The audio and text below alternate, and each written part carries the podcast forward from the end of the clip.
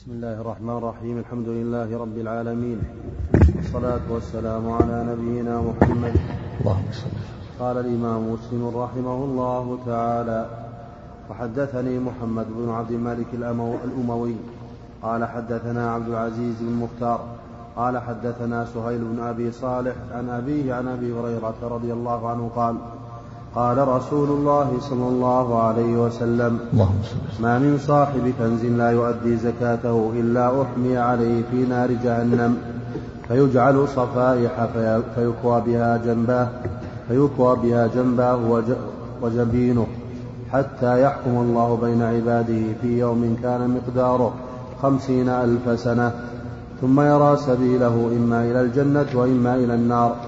وما من صاحب إبل لا يؤدي زكاتها إلا بطح لها بقاع قرقر كأوفر ما كانت تستن عليه. كلما مضى عليه أخراها ردت عليه أولاها. حتى يحكم الله بين عباده في يوم كان مقداره خمسين ألف سنة. ثم يرى سبيله إما إلى الجنة وإما إلى النار. وما من صاحب غنم لا يؤدي زكاتها إلا بطح لها بقاع قرقر. كأوفر ما كانت فتطأه بأضلافها وتنطح وتنطحه وتنطحه بقرونها. ليس فيها عقصاء ولا جلحاء كلما مضى عليه أخراها ردت عليه أولاها. حتى يحكم الله بين عباده في يوم كان مقداره خمسين ألف سنة مما في يوم كان مقداره خمسين ألف سنة مما تعدون. ثم يرى سبيله إما إلى الجنة وإما إلى النار. قال سهيل فلا أدري أذكر البقر أم لا.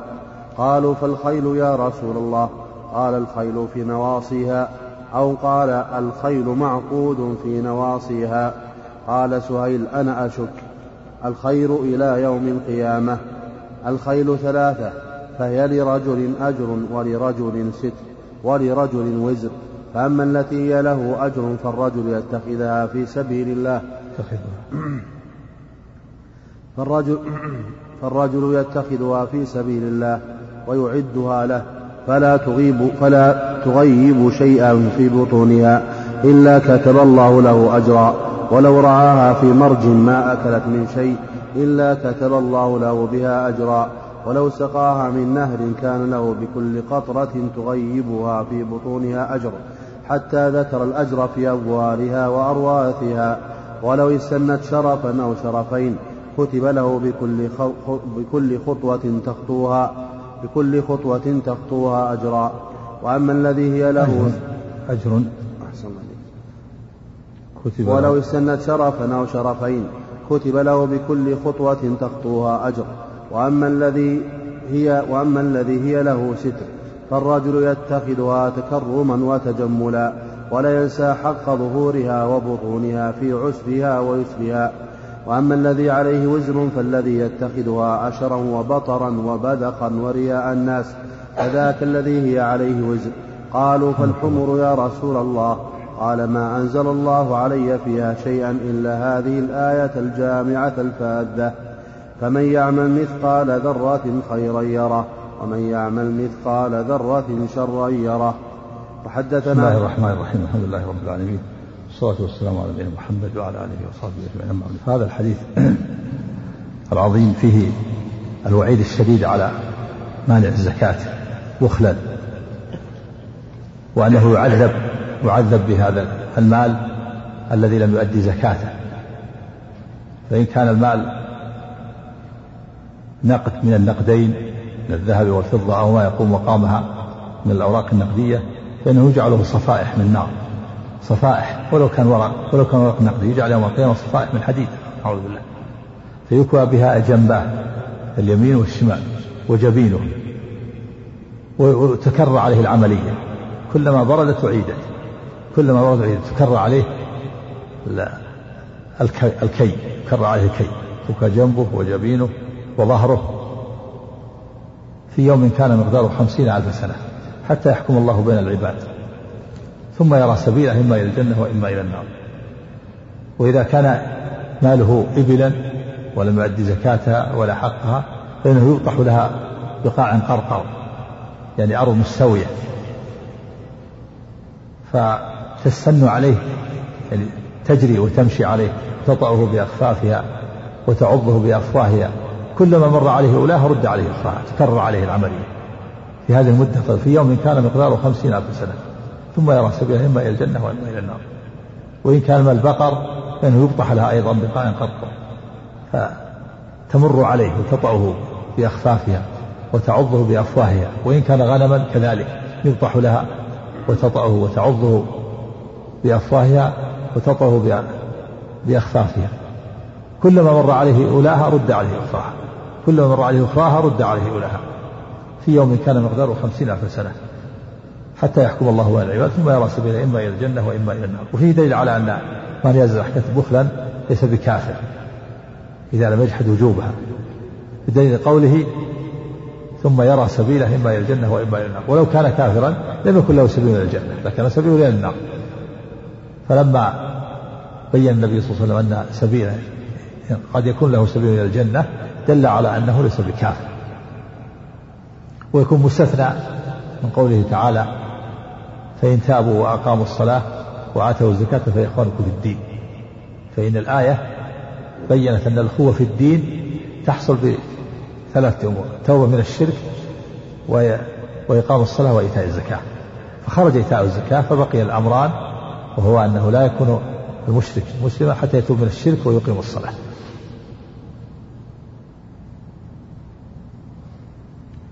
وسئل النبي عن الخيل فقسم الخيل إلى ثلاثة أقسام فقال الخيل هي لرجل أجر ولرجل ستر ولرجل وزر.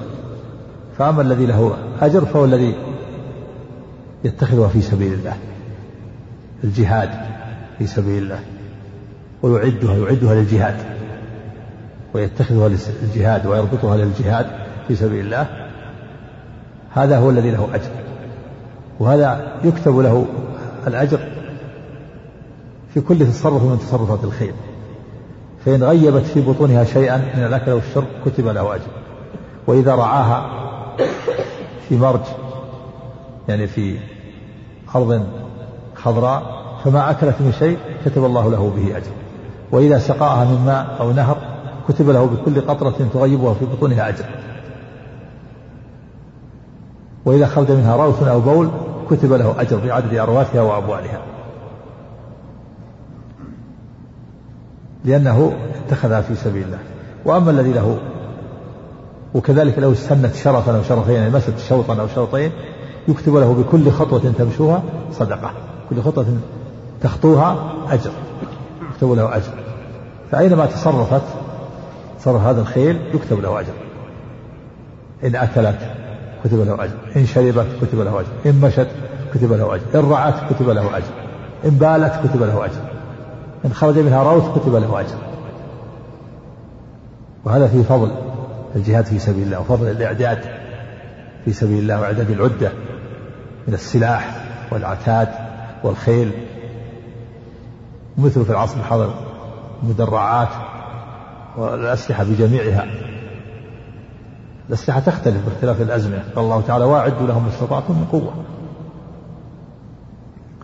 فإذا أوقف شيء أنواع من الأسلحة أو من الدواب على المجاهدين في الشيشان في كل جهاد في سبيل الله فإن له هذا الأجر إذا أخلص عمله لله. وقصد وجه الله والدار الآخرة وإعلاء كلمة الله. وأما الذي له ستر فالرجل يتخذها تكرما وتجملا وتعففا كما في اللفظ الآخر لا رياء ولا سمعة وإنما ربطها إما بالتكرم والتجمل و والحاجة إليها قد قد يحتاج إليها من تأجير أو الاستفادة من منها كسبا ولا ينسى حق ظهورها وبطونها. بين يعني مثلا إعارتها الإعارة عند الحاجة وإركاب من يحتاج إلى إركاب. وكذلك الخيل الذي يحتاج إلى الذكر ينزو على الأنثى. لا ينسى حق ظهورها وبطونها في عسرها وأسرها هذا الرجل ربطها لا رياء ولا سمعة ولا جهاد ولا الاعتاد في سبيل الله وإنما ربطها بالتكرم والتجمل والإحسان إلى بعض الناس والحاجة التي يحتاجها.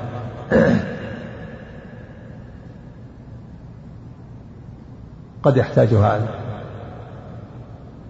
للركوب قد يحتاجها للتأجير يستفيد منها. قد يحتاج لإركاب غيره ولا يستحق الله في ظهورها. يركب من يحتاج إلى إركاب يساعد من يحتاج إلى مساعدة ينزي الخير الذكر على من يحتاج إلى من عنده نوع من الخير من الأنثى وهكذا. وأما الذي النوع الثالث الذي عليه وزر فرجل الذي يتخذ عشرا وبطرا وبذخا ورياء الناس والعياذ بالله والعشر طغيان يعني باب الطغيان على الناس والتعاظم والكبر والمرح واللجاج. ومجاوزة الحد والرياء والسمعة هذا عليه له وزن لأنه لم يعدها في سبيل الله ولم يعدها للحاجة أو للإحسان. إلى الناس أو الاستفادة منها وإنما ربط بهذه النية عشرا وبطرا وبذخا ورياء الناس. باب اللجاج و ومجاوزة الحد والبذخ والفخر والخيلاء ومراعاة الناس. فهذا تكون عليه وزر. وسئل النبي عن الحمر جمع حمار هل فيها أجر أو فيها وزر؟ فقال النبي صلى الله عليه وسلم ما أنزل الله علي فيها شيء إلا هذه الآية يجامعها الفالة فمن يعمل مثقال ذرة خيرا يره ومن يعمل مثقال ذرة شرا يره. ومعنى الجامعة التي لم تترك شيئا. يدخل فيها كل أنواع الخير وكل أنواع الشر. والفاذة التي لا نظير لها. لأن الآية ما تركت مثاقيل الذر من الخير ومثاقيل الذر من الشر. فمن يعمل مثقال ذرة خيرا يره أي نوع من أنواع الخير؟ ويدخل في ذلك الحمر. إذا كان له حمار وصار يركب الحمار للجهاد في سبيل الله أو للدعوة إلى الله أو لصلة الرحم. أو يركبها مثلا يركب الفقير يحسن إليه يحمل على ظهورها نفقة للمساكين. هذا خير. يكتب الله له الأجر. وإن أعدها للإيذاء. استعملها في معصية الله. يركب الحمار ليذهب ليعين العصاة والمفسدين. يحمل عليها خمور أو دخان. يعين أهل الباطل. هذا شر. يكتب يكتب الله له سيئات. وهكذا. فمن يعمل مثقال ذرة خيرا يره. مثاقيل مثقال الذرة تكتب على الإنسان من الخير ومثقال الذرة من الشر تكتب على الإنسان سواء كان على مثقال الذرة بواسطة الحمار أو بواسطة الخيل أو السيارة أو الطائرة أو المدفع أو الرشاش أو بأي نوع من أنواع الخير وأي نوع من أنواع الشر فإنه يكتب. لا يضيع على الإنسان مثاقيل الذر من الخير ولا يفوت مثاقيل الذر من الشر. فمن يعمل مثقال ذرة خيرا يره ومن يعمل مثقال ذرة شرا يره هذه الآية جامعة لأنواع الخير ولأنواع الشر. فاذة لا نظير لها. نعم.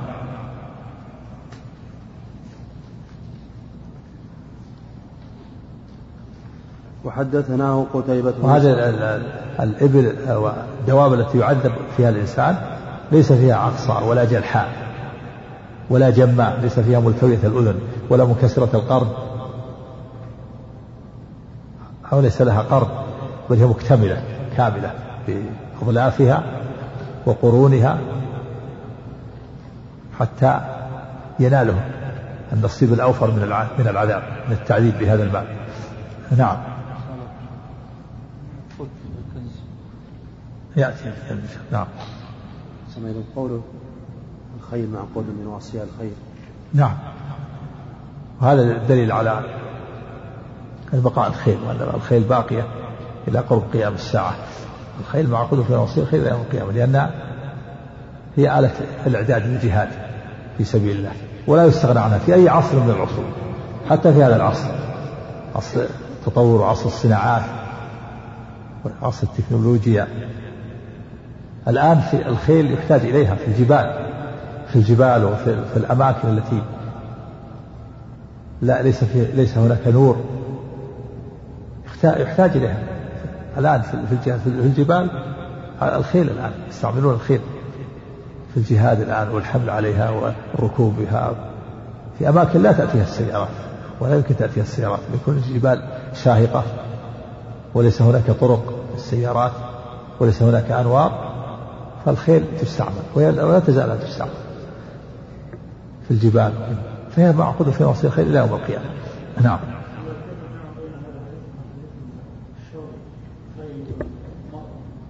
نعم.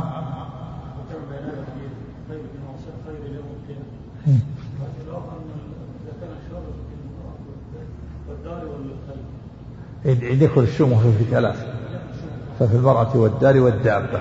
وهو الفرس. لا لا منافاة. هذا مسألة الخيل مسألة الخيل معقول في نصير الخيل يوم القيامة. أما مسألة الحديث معناه أن بعض أن بعض الأعيان يكون فيها شؤما ونحسا. بعض قد تكون المرأة فيها شيء شيء من النحس والشؤم يصاب الإنسان بسببه فيتخلى عنها. كذلك بعض الدار قد تصيبه بعض المتاعب وكذلك الدابة قد تكون مثل السيارة يصاب متاعب تتعبه وتخسر كثير من الأموال فيغيرها. نعم. وحدثنا قتيبة بن سعيد قال حدثنا عبد العزيز يعني الدراوردي عن سهيل بهذا الإسناد وساق الحديث. وحدثني محمد بن عبد الله بن بزيع قال حدثنا يزيد بن زريع قال حدثنا روح بن القاسم قال حدثنا سهيل قال حدثنا سهيل بن أبي صالح بهذا الإسناد وقال بدل عقصاء عضباء وقال فيكوى بها جنبه وظهره ولم يذكر جبينه. وحدثني هارون بن سعيد الأيلي قال حدثنا ابن وهب قال أخبرني عمرو بن الحارث أن بكيرا حدثه عن ذكوان عن أبي هريرة رضي الله عنه عن رسول الله صلى الله عليه وسلم أنه قال أنه قال إذا لم أنه قال إذا لم يؤدي المرء حق الله أو الصدقة في إبله وساق الحديث بنحو حديث سهيل عن أبيه.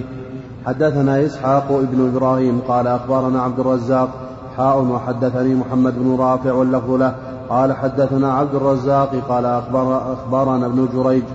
قال أخبرني أبو الزبير أنه سمع جابر بن عبد الله الأنصاري رضي الله عنهما يقول سمعت رسول الله صلى الله عليه وسلم يقول ما من صاحب إبل لا يفعل فيها حقها إلا إلا جاءت يوم القيامة أكثر ما كانت قط وقعد لها بقاع قرقر تستن عليه بقوائمها وأخفافها ولا صاحب بقر معنى تستن عليه يعني تمشي عليه تمشي عليه بقوائمها وأخفافها. نعم. ولا صاحب بقر لا يفعل فيها حقها إلا جاءت يوم القيامة أكثر ما كانت وقعد لها بقاع قرقر تنطح تنطحه, تنطحه بقرونها وتطأه بقوائمها ولا صاحب غنم لا يفعل فيها حقها إلا جاءت يوم القيامة أكثر ما كانت وقعد لها بقاع قرقر تنطحه بقرونها وتطأه بأضلافها ليس فيها جماء ولا منكسر قرنها ولا صاحب كنز لا لا يفعل فيه حقه حقه إلا جاء كنزه يوم القيامة شجاعا أقرع يتبعه فاتحا فاه فإذا أتاه فر منه فيناديه خذ كنزك الذي خبأته فأنا عنه غني فإذا رأى أنه, أنه لا بد منه سلك يده في فيه فيقضمها فيقضمها قضم الفحل. نعم. وهذا فيه دليل على أن صاحب الكنز يعذب أيضا بعذاب آخر. وصاحب الكنز هو الذي لم يؤدي زكاته. ما وديت زكاته فليس بكنز. وما لم تؤدي زكاته فهو كنز يكوى به. في أنه يعذب بنوع من العذاب صاحب الكنز. النوع الأول أن تصفح على صفاح من نار فيكوى بها جنبه وجبينه وظهره. وتكرر عليه كلما برد تعيده تكرر والنوع الثاني أنه يجعل له شجاعا أقرع صور المال شجاع والشجاع هو الذكر من الحيوان الذكر من الحيات الذكر من الحيات.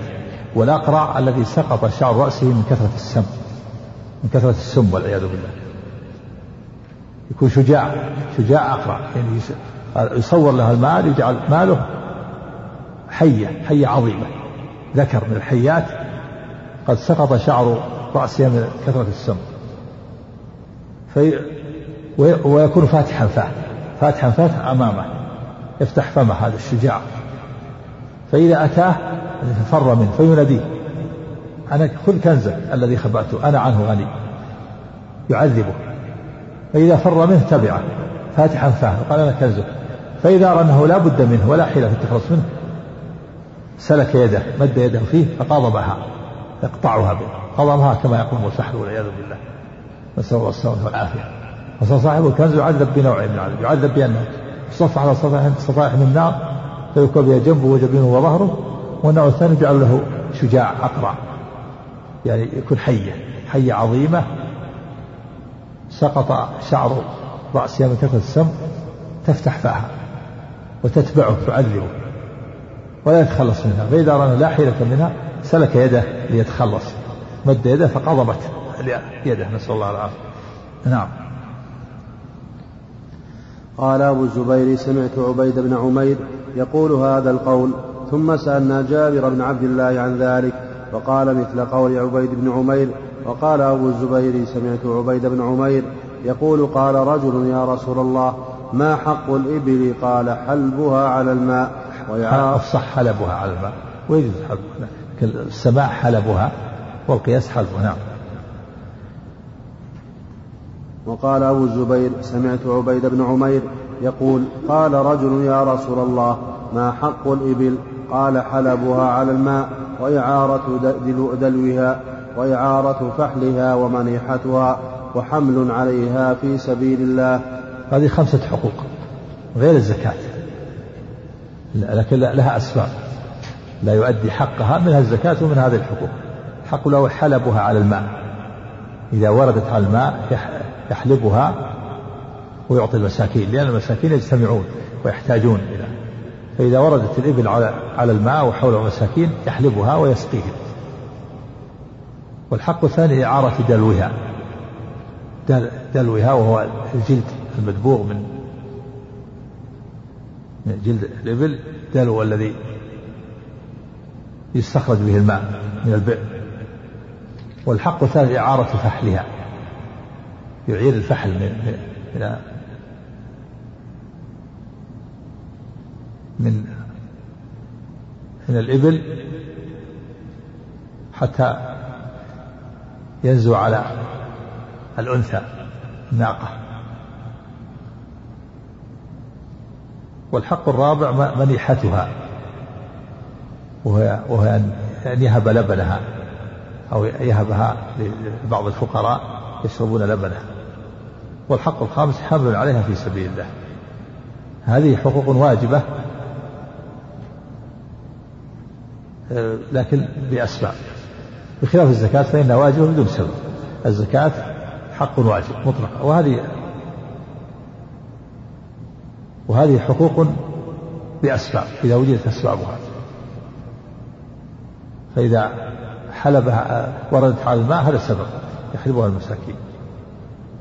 وإذا احتيج إلى دلوها يعير من يحتاج إلى دلوها ليستخرج به من الماء من البئر.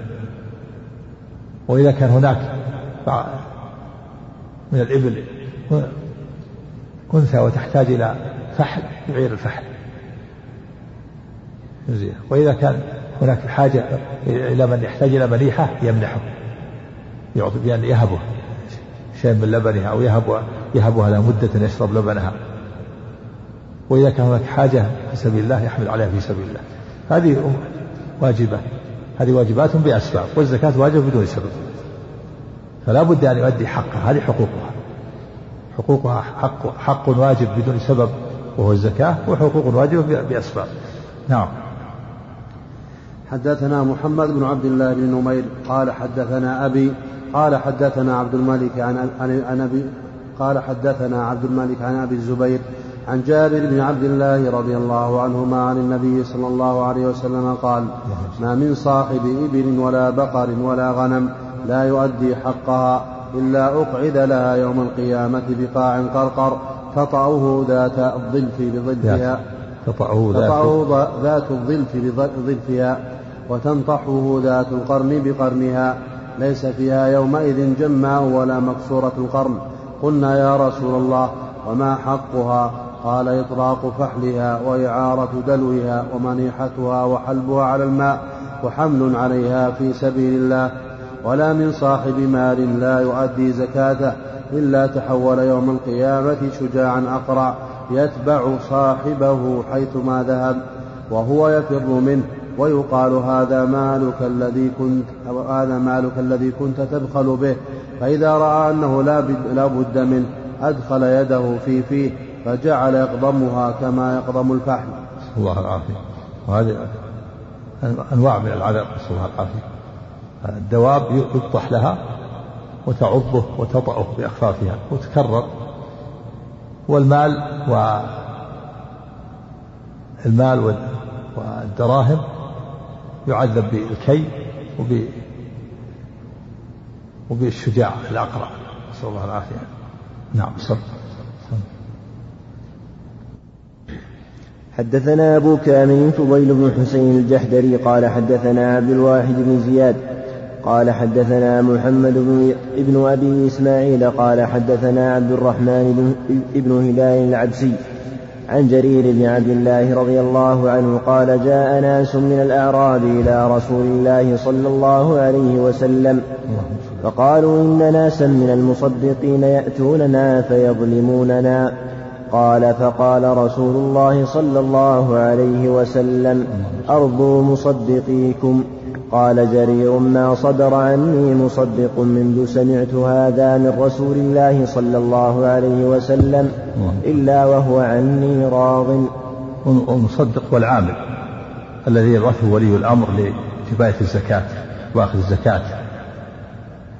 قال هم مصدقين يعني جباة الجباة والعمال الذين يوظفهم ولي الأمر لإجابة الزكاة من الناس.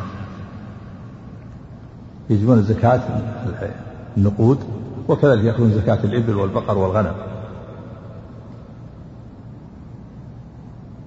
ف فبعض الأعراب قالوا إن ناسا إن ناسا مصدقين يظلموننا. قال رسول الله صلى الله عليه وسلم أرض مصدقيكم. وذلك لأن بعض الناس يشق عليه أداء الواجب. إذا طلب منه فيسميه ظلما. فأمرهم النبي صلى الله عليه وسلم أن يرضوا مصدقيهم وهم العمال الذين يأخذون الصدقة وهم ثقات ثقات لأنهم من الصحابة. لكن هؤلاء الأعراب هؤلاء الذين يشكون الصحابة ويدعون أنهم ظلموهم من الأعراب. ولذا قال ناس من الأعراب. من الأعراب الذين لم يستقر الإيمان في قلوبهم. إذا جاء العمال يأخذون الصدقة قالوا ظلمونا فقال لهم أرضوا مصدقكم أرضوهم. إنهم عمال محل ثقة. هم من الصحابة. وهؤلاء أعراب يشق عليهم أداء الواجب. فإذا طلبوا منه وجه قالوا أنهم يظلمون فقال النبي صلى الله عليه وسلم أرض مصدقيكم. فقال جرير رضي الله عنه ما صدر عني مصدق بعد ما سمعت هذا من رسول الله إلا وهو عني راض إلا أرضي ولأن إرضاءهم أبعد لهم عن الظلم. إذا أرضيتهم يكون أبعد لهم عن الظلم. فإنهم إذا لم يرضمهم قد قد يظلمونهم لأنهم بشر ليسوا معصومين. فإذا أرضى العامل هذا صار, صار أبعد له عن عن الظلم. بأن يأتي بكلام طيب وإن شاء أبشر إن شاء الله سأعطيك أعطيك الزكاة. وإذا كانت ليست موجودة يقول تأتي إن شاء الله الآن الغنم ليست موجودة الآن تأتي في الليل أو كذا. يكون كلام طيب يرضي بكلام طيب. نعم. أحسن الله إليك. وحدثنا أبو بكر بن أبي شيبة قال حدثنا عبد الرحيم بن سليمان حاء وحدثنا محمد بن بشار قال حدثنا يحيى بن سعيد حاء وحدثنا إسحاق قال أخبرنا أبو أسامة كلهم عن محمد بن أبي إسماعيل بهذا الإسناد نحوه. وحدثنا أبو بكر بن أبي شيبة قال حدثنا وكيع قال حدثنا الأعمش عن المعرور بن سويد عن أبي ذر رضي الله عنه قال انتهيت إلى النبي صلى الله عليه وسلم وهو جالس في ظل الكعبة فلما رآني قال هم الأخسرون ورب الكعبة قال فجئت حتى جلست فلم أتقار أن قلت فقلت يا رسول الله فداك أبي وأمي من هم؟ قال هم الأكثرون أموالا إلا من قال هكذا وهكذا وهكذا. من بين يديه ومن خلفه وعن يمينه وعن شماله وقليل ما هم. ما من صاحب إبل ولا بقر ولا غنم لا يؤدي زكاتها إلا جاءت يوم القيامة أعظم ما كانت وأسمنه. تنطح وأسمنه. أحسن الله إليك. إلا جاءت يوم القيامة أعظم ما كانت وأسمنه. تنطح بقرونها وتطأه بأظلافها كلما نفدت أخراها عادت عليه أولاها حتى يقضى بين الناس. وحدثناه أبو كريب محمد. فيه, فيه بيان أن الأكثرون أموالا يوم القيامة هم الأخسرون. وذلك أنهم يحاسبون على أموالهم. من أين أخذوها وكيف أخرجوها؟ يحاسبون مرتين المرة الأولى من أين أخذوها؟ هل من حلال أو حرام أو متشابه؟ والمرة الثانية هل أنفقوها في أداء الواجبات وفي المشاريع الخيرية أو أنفقوها في في الظلم والمعاصي وبخلوا بالحقوق؟ واستثنى النبي صلى الله عليه وسلم قال إلا من إلا من قال هكذا وهكذا وهكذا من بين يديه يعني أمامه ومن خلفه وعن يمينه يعني وزع من هنا وزع هنا صدق هنا وزع وينفق هنا وهنا وهنا وهنا هذا يسلم. ما يكون ما يكون خاسر يسلم من الخسران نعم. ثم بين النبي صلى الله عليه وسلم أن صاحب الإبل والبقر والغنم الذي لا يؤدي زكاة يعذب بها كما سبق. نعم. نعم.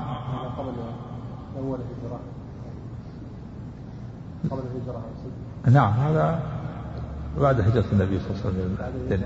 لكن هذا عام.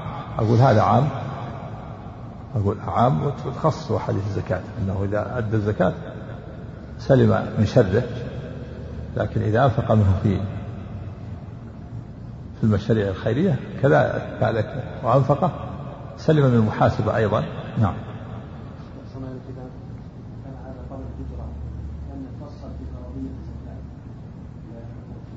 هنا لك. نفس الحديث. هذا في بيان الزكاة. هم الأخسرون قال ما من صاحب ابن ولا بقر نفس الحديث واحد. بلى. هذا بعد الهجرة لا شك أنه بعد الهجرة كل كل كل الشرائع فرضت في المدينة. ما فرض في مكة إلا الصلاة قبل الهجرة.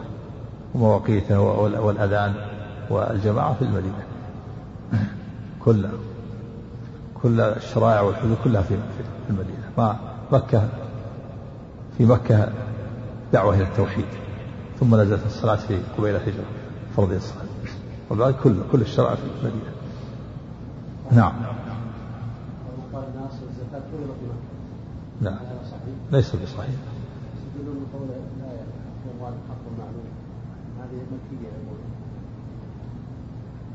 هذه مجملة. المعروف المعروف أنه ما فرض إلا الصلاة. ما فرض الزكاة إلا في المدينة. والحج والصيام وجميع الشرائع والحدود كلها. نعم. قد تكون توطئة إذا كانت توطئة مثل بيان بيان الحق العام. نعم. الله إليك. وحدثناه أبو كريب محمد بن العلاء قال حدثنا أبو معاوية عن الأعمش عن المعرور عن أبي ذر رضي الله عنه قال انتهيت إلى النبي صلى الله عليه وسلم وهو جالس في ظل الكعبة. فذكر نحو حديث وكيع غير أنه قال والذي نفسي بيده ما على الأرض رجل يموت فيدع إبلا أو بقرا أو غنما لم يؤد زكاتها. حدثنا عبد الرحمن بن سلام الجمحي قال حدثنا, حدثنا الربيع يعني, يعني, يعني ابن مسلم عن محمد بن زياد عن أبي هريرة رضي الله عنه أن النبي صلى الله عليه وسلم قال ما يسرني أن لي أحدا ذهبا تأتي علي ثالثة وعندي منه دينار إلا دينار أرصده لدين علي. نعم. ما يسرني أن لي أحدا يعني مثل جبل أحد ذهب. يعني أن لي أحدا يعني أو نفس الجبل يكون لي ذهبا. تأتي علي ثالثة يعني ليلة ثالثة. إلا وقد وزعته. يقول لي يعني لو لو كان لي مثل أحد ذهبا أو جعل الله أحد ذهبا ما يسرني أن يتأخر أكثر من ثلاثة أيام. إلا أوزعه ولا منه شيء. وزعه في في عباد الله هكذا وهكذا وهكذا إلا شيء أوصده إليه. الشيء الدين أبقي شيئا منه أبقي مقدار الدين حتى أقضي الدين. إلا شيء أرصده لدين يعني أرصده يعني أعده لدين العلم نعم. وحدثنا محمد بن بشار قال حدثنا محمد بن جعفر قال حدثنا شعبة عن محمد بن زياد قال سمعت أبا هريرة عن النبي رضي الله عنه عن النبي صلى الله عليه وسلم بمثله. وحدثنا أبو بكر بن أبي شيبة ويحيى بن يحيى وابن نمير وأبو كريب كلهم عن أبي معاوية. قال يحيى أخبرنا أبو معاوية عن الأعمش عن زيد بن وهب عن أبي ذر رضي الله عنه قال كنت أمشي مع النبي صلى الله عليه وسلم في حرة المدينة عشاء ونحن ننظر إلى أحد فقال لي, فقال لي رسول الله صلى الله عليه وسلم يا أبا ذر قال قلت لبيك يا رسول الله قال ما أحب أن أحدا ذاك عندي ذهب أمسى, أمسى ثالثة عندي منه دينار إلا دينارا أرصده لدين, لدين إلا أن أقول به في عباد الله هكذا حتى بين يديه وهكذا عن يمينه وهكذا عن شماله. يعني وزعه وزعه ما أحب أن يبقى لي إلا أوزعه. وأخذ حثة بين يديه أمامه وحثة خلفه وحثة عن يمينه وحثة عن شماله يعني وزعه على الناس. هنا وهنا وهنا حتى ينتهي. ولا منه شيء إلا شيء إلا مقدار الدين. نعم. الله عنك. قال ثم مش قال ثم مشينا فقال يا أبا ذر قلت لبيك يا رسول الله. قال إن الأكثرين هم الأقلون يوم القيامة إلا من قال هكذا وهكذا وهكذا. الأكثرين يعني أموالا هم الأقلون من الحسنات والثواب يوم القيامة إلا من قالها إلا من وزعه وأنفقه نعم. مثل ما صنع في المرة الأولى قال ثم مشينا قال يا أبا ذر كما أنت حتى آتيك. قال فانطلق حتى توارى عني. قال سمعت لغطا وسمعت صوتا. قال فقلت لعل رسول الله صلى الله عليه وسلم عرض له. قال فهممت أن أتبعه. قال ثم ذكرت قوله لا تبرح حتى آتيك. آتيك. حتى آتيك. نعم. قال فهممت أن أتبعه بأن مضمرة بعد حتى حتى أن آتيك. نعم. أحسن الله إليك. قال فهممت أن أتبعه. قال ثم ذكرت قوله لا تبرح حتى آتيك. لا تبرح. لا تبرح حتى آتيك. قال فانتظرته فلما جاء ذكرت له, ذكرت له الذي سمعت. قال فقال ذاك جبريل أتاني؟ فقال من مات من أمتك لا يشرك بالله شيئا دخل الجنة. قال قلت وإن زنى وإن سرق. قال وإن زنى وإن سرق. نعم وهذا الحديث من حديث الرجاء والوعد. وفي دليل على أن من في دليل على أن من مات على التوحيد فهو من أهل الجنة ومآله إليها. إن عاجلا أو آجلا فإن مات على التوحيد الخالص من الذنوب والمعاصي يصر على كبيرة دخل الجنة عاجلا من أول واحد. وإن مات على كبائر لم يتب منها كالزنا والسرقة فهو تحت مشيئة الله. إن شاء الله غفر له. بتوحيده وإيمانه وإسلامه وأدخله الجنة من أول وهلة وإن شاء عذبه ثم يخرج من يخرجه إلى إلى الجنة. كما قال الله تعالى إن الله لا يغفر أن يشرك به ويغفر ما دون ذلك لمن يشاء. وفي هذا الحديث الرد على الخوارج والمعتزلة الذي يقول بتخليد العصاة في النار. وهذا مذهب باطل مذهب الخوارج ومذهب المعتزلة مذهب فاسد. الخوارج يقول إذا زنى كفر. خلد في النار. والخوارج يقول المعتزلة وإذا زنى خرج من الإيمان وخلد في النار. هذا باطل. هذا الحديث فيه الرد عليه. فيه أن من مات على التوحيد مآله إلى الجنة وإن زنى وإن سرق. وذكر الزنا والسرقة لأنهما من أفحش الكبائر. هذا إذا لم يستحل. أما إذا استحل الزنا والسرقة كفر. لأن أمر معلوم من الدين بضر تحريم. إذا رأى أن حلال استباح كفر. لكن إذا فعلها طاعة الهوى الشيطان ويعلم أنه عاصي. يكون هذا ضعيف الإيمان وهو تحت مشيئة الله إذا ما إذا لم يتب. وكذلك لو تعامل بالربا أو عق والديه أو أكل الرشوة أو اغتاب الناس أو نم عليهم كذلك يكون مرتكب الكبيرة تحت المشيئة إذا مات من غير توبة. قد يعذب قد يعذب وقد يعفى عنه. نعم. عفى الله عنك.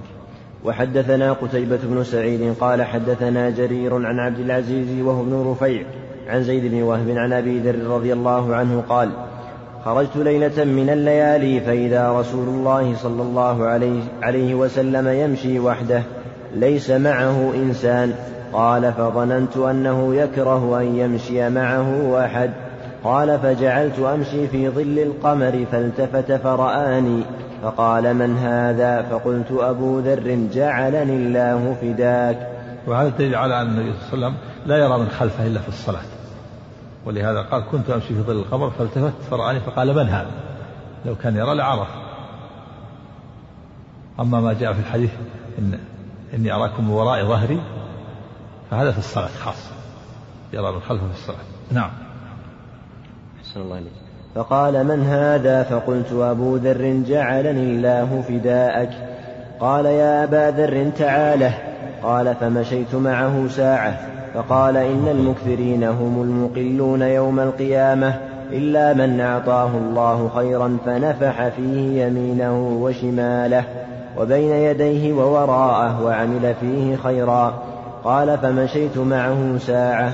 فقال اجلس ها هنا. قال فأجلسني في قاع حوله حجارة فقال لي اجلس ها هنا حتى أرجع إليك.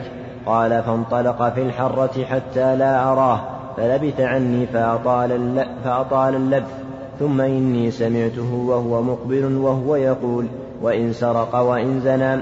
قال فلما جاء فلما جاء لم أصبر فقلت يا نبي الله جعلني الله فداك من تكلم في جانب الحرة. ما سمعت أحدا يرجع إليك شيئا. قال ذاك جبريل عرض لي في جانب الحرة فقال بشر أمتك أنه من مات لا يشرك بالله شيئا دخل الجنة. فقلت يا جبريل وإن سرق وإن زنى؟ قال نعم. قال قلت وإن سرق وإن زنى؟ قال نعم. قال قلت وإن سرق وإن زنى؟ قال نعم. وإن شرب الخمر. يعني أن المعاصي لا لا يدخل صاحبها في النار. لكنه قد يعذب فيها إذا كان مات عليها من غير توبة. ولا يخلد في النار إلا الكفرة. وفيه دليل على أن من أعطى الله من أعطاه الله خيرا مالا فنفح فيه يمينه وشماله يعني أنفق وتصدق شماله وبين يديه خلفه. يمين يعني من هنا ومن جميع الجهات يعني أنفق فإنه يسلم من الخسارة ولا يكون من المقلين من الحسنات. إن المكثرين هم المقلون والمقلون إلا من أعطاه الله مالا فنفح فيه عن يمينه وعن شماله نعم. أحسن الله عليك وحدثني زهير بن حرب قال حدثنا إسماعيل بن إبراهيم عن الجريري عن أبي العلاء عن الأحنف بن قيس رضي الله عنه قال قدمت المدينة فبينا أنا في حلقة فيها ملأ من قريش إذ جاء رجل أخشن الثياب أخشن الجسد أخشن الوجه فقام عليهم فقال بشر الكانزين برضف يحمى عليه في نار جهنم فيوضع على حلمة ثدي أحدهم حتى يخرج من نغض كتفيه ويوضع على نغض كتفيه حتى يخرج حتى يخرج من نغض من نغض إسكان الغين أحسن الله إليك. حتى يخرج من نغض كتفيه ويوضع على نغض كتفيه حتى يخرج من حلمة ثدييه يتزلزل. قال فوضع القوم رؤوسهم فما رأيت أحدا منهم رجع إليه شيئا. قال فأدبر واتبعته حتى جلس إلى سارية فقلت ما رأيت هؤلاء إلا كرهوا ما قلت ما قلت ما قلت لهم. قال إن هؤلاء لا يعقلون شيئا إن خليلي أبا القاسم صلى الله عليه وسلم دعاني فأجبته فقال أترى أحدا؟ فنظرت ما علي من الشمس وأنا أظن أنه يبعثني في حاجة له فقلت أراه فقال ما يسرني أن لي مثله ذهبا أنفقه كله إلا ثلاثة دنانير ثم هؤلاء يجمعون الدنيا. لا يعقلون شيئا. قال قلت ما لك ولإخوتك من قريش؟ لا تعتريهم وتصيب منهم. قال لا وربك لا أسألهم عن دنيا ولا أستفتيهم عن دين حتى ألحق بالله ورسوله. نعم هذا الحديث فيه بيان مذهب أبي ذر رضي الله عنه وأن أبو ذر له رأي في الأموال وأنه يجب يرى أنه يجب على الإنسان أن ينفق من أمواله ما فضل عن حاجته. فإن أبقى شيئا فهو كنز يكوى به فالكنز ما زاد على حاجة الإنسان عند أبي ذر. يرى أن الإنسان يجب عليه أن ينفق كل ما زاد عن حاجته نفقة وكسوة وسكنى ولا, ولا ولا يتمول شيئا من الأموال. ولهذا استدل بالحديث في قول النبي صلى الله عليه وسلم قال ما يسرني أن لي مثله ذهبا أنفقه إلا ثلاث دنانير. ثم هؤلاء يجمعون الدنيا لا يعقلون. قال إن هؤلاء لا يعقلون شيئا في كلمة فكان يرى رضي الله عنه يجب على الإنسان أن ينفق ما من أمواله ما فضل عن حاجته. وإن أبقى شيئا فهو كنز يكوى به فالكنز ما زاد عن حاجة الإنسان عند أبي ذر والصواب الذي تدل عليه النصوص والذي عليه الجمهور أن الكنز هو المال الذي لم تؤد زكاته. وما أديت زكاته ليس بكنز. الكنز الذي تؤدى زكاته ليس بكنز وما لم تؤدى زكاته فهو كنز الكامل ومن أدلة ذلك آيات المواريث في قسمة التركات. فلو كان إنفاق ما زاد على الحاجة واجبا لما كان هناك أموال تقسم بعد موت أهلها. لو كان يجب على الإنسان أن ينفق أمواله ولا يبقي ما زاد على حاجته ما كان تركات ولا هناك أموال كل واحد ينفق. وإذا مات لم لم يكن عنده شيء مال يورث. ومن الأدلة أيضا إقرار النبي صلى الله عليه وسلم لأغنياء الصحابة بإبقاء أموالهم كأبي بكر وعثمان وعبد الرحمن بن عوف وهم من العشرة المبشرين بالجنة ومن الخلفاء الراشدين. لهم أموال والنبي صلى الله عليه وسلم لا يقر على باطل. ولما حث النبي صلى الله عليه وسلم على النفقة جاء أبو بكر بماله وجاء عمر بنصف ماله وأبقى نصفه ولم ينكر عليه. وكذلك عثمان لما حث النبي على جيش العسرة جهز جيش العسرة 300 بعير واشترى بئر رومه وبقي عنده أموال. ولم ينكر على النبي ولم, ولم يقل أنفق جميع أمواله دل على لا بأس بالتمول. إذا أدى الإنسان الزكاة فلا بأس. ومن الأدلة أيضا قصة توبة كعب بن مالك. لما تاب الله عليه وأراد أن ينخلع من ماله قال له النبي صلى الله عليه وسلم قال له النبي صلى الله عليه وسلم أمسك عليك بعض مالك فهو خير لك. يقول أمسك عليك بعض مالك؟ إقرار له على إبقاء شيء من المال. ولم يقل أنفق جميع مالك فإنه لا يجوز لك أن أن تبقي ما زاد عن حاجتك. ثالث من الأدلة قول الله تعالى ومما رزقناهم ينفقون. ومن للتبعيض. ومما رزقناهم ينفقون ومن للتبعيض. دل على أنه ينفق مما رزقه الله ويبقي. هذه الأدلة الأربعة كلها تدل لمذهب الجمهور وهو أن الإنسان لا بأس أن يتمول ويبقي شيئا من ماله إذا أخرج الزكاة والواجبات. وأبو ذر رضي الله عنه رأي أبي ذر خطأ. لكن هذا فهمه رضي الله عنه. وقد أصر على رأيه هذا. وكان في الشام فأمره معاوية أن يخرج من الشام إلى المدينة لما أظهر هذا الرأي حتى لا يحصل بينه بين غيره نزاع. ثم لما حصل له خلاف مع بعض الصحابة في المدينة أشار عليه عثمان أن يخرج إلى الربذة درعا للتشويش والفتنة. وهذا الذي ذهب إليه أبو ذر رضي الله عنه من وجوب الإنفاق إنفاق ما زاد على الحاجة كان أولا ثم نسخ. كان أول قبل في أول الأمر. ثم نسخ بإيجاب الزكاة. لما وجبت الزكاة صار الزكاة إخراج الزكاة تظهر ما بقي من المال ولا يكابه وكان أبو ذر رضي الله عنه يسمع الحديث الرسول صلى الله عليه وسلم ثم يخرج من عنده يحدث به ثم ينزل الوحي على رسول الله صلى الله عليه وسلم بنسخ ذلك ولا يعلم بذلك أبو ذر. أبو ذر على على الأمر الأول. كان يسمع الحديث من النبي صلى الله عليه وسلم ثم يخرج من عنده يحدث به ثم ينزل الوحي بنسخ ذلك فلا يعلم بل يكون على الأمر الأول. كما قرر ذلك العلماء قرر هذا الشيخ محمد الأمين الشنقيطي رحمه الله في أضواء البيان وغيرهم من أهل العلم.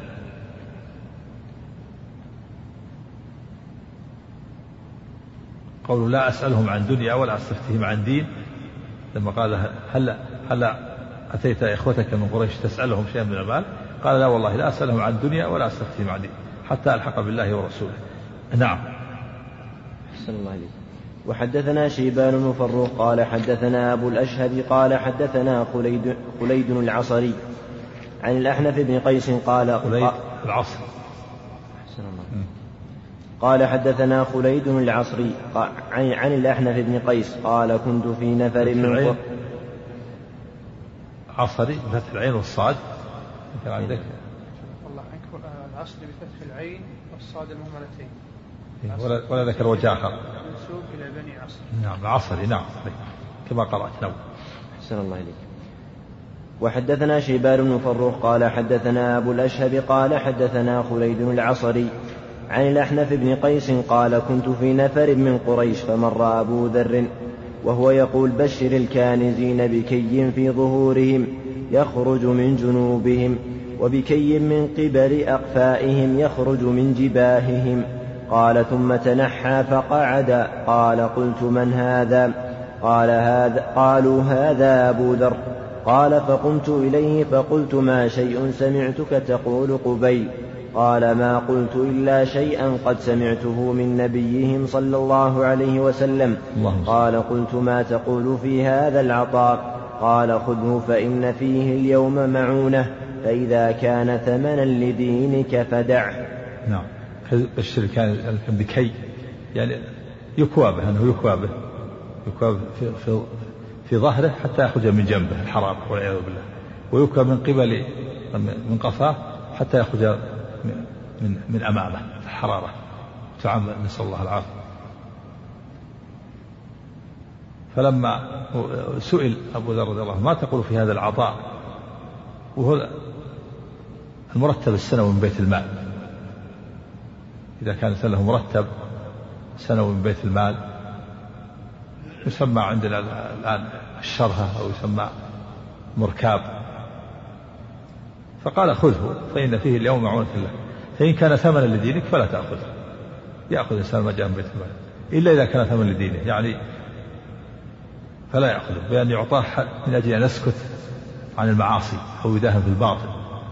يعطى المال حتى يسكت عن إنكار المنكر أو حتى يداهن في الباطل. هذا جعل ثمن للدين لا تأخذه. لا تأخذه لئلا يمنعك من الحق.